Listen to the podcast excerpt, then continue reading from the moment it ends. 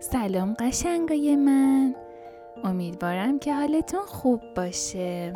من خاله لالا هستم. اینجا اسمارت کیتسه که قصه هاش به خوشمزگی اسمارتیزه. من امروز می‌خوام یه موضوع جالب رو براتون بگم. موضوعی که می‌خوام بگم در مورد اعتماد به نفسه.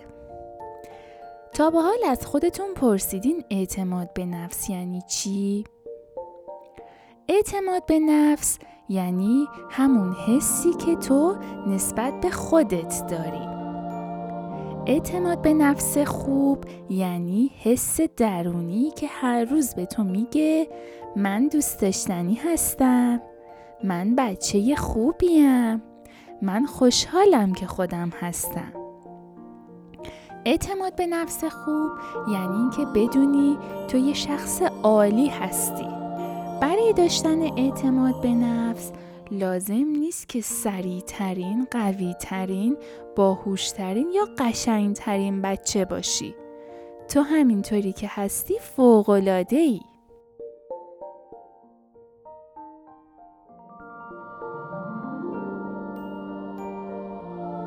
تو یه نام و نام خانوادگی داری؟ یه رنگ مشخص برای مو و پوست و چشمهات داری؟ بعضی کارها رو خیلی خوب انجام میدی ولی بعضی از کارها برات آسون نیست ممکنه دیگران بهت بگن تو چه دختر خوبی هستی یا عجب پسر با ادبی یا اینکه تو اون کار رو خیلی خوب انجام میدی اما گاهی هم ممکنه یه سری چیزهایی بهت بگن که ناراحتت کنه. باید این رو بدونی که جملاتی که دیگران میگن با اون چیزی که تو واقعا هستی فرق داره. تو یه موجود دوست داشتنی هستی که پدر و مادر و خیلی افراد نزدیک بهت دوستت دارن. باید بدونی که آدما با هم فرق می‌کنن و یه سری تفاوتهای خاصی دارن.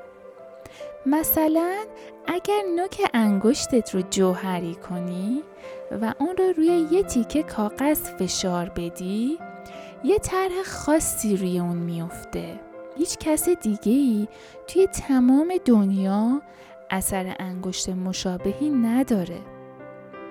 از هر اثر انگشت فقط یه نفر وجود داره. لازم نیست کار خاصی انجام بدی که فرد خاصی بشی.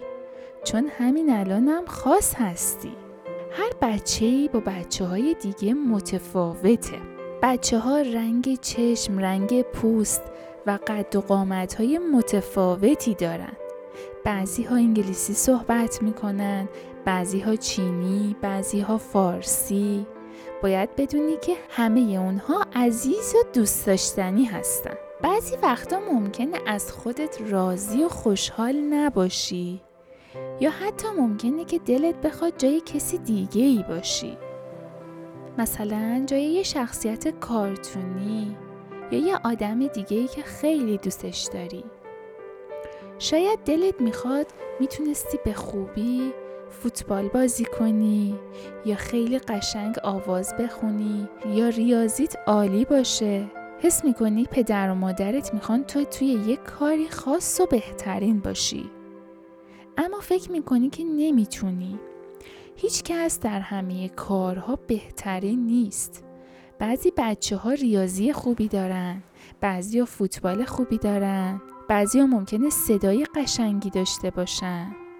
اما اینو باید بدونی که اگر کسی صدای قشنگی داره حتما نباید ریاضیش خیلی خوب باشه. توی وجود هر کدوم از آدما یه استعداد متفاوت هست که خدا اون رو توی وجودتون گذاشته. خب امیدوارم که این قسمت از صحبتهای من منو دوست داشته باشین. ممنونم که گوش کردین. تا موضوع بعدی خدا نگهدار.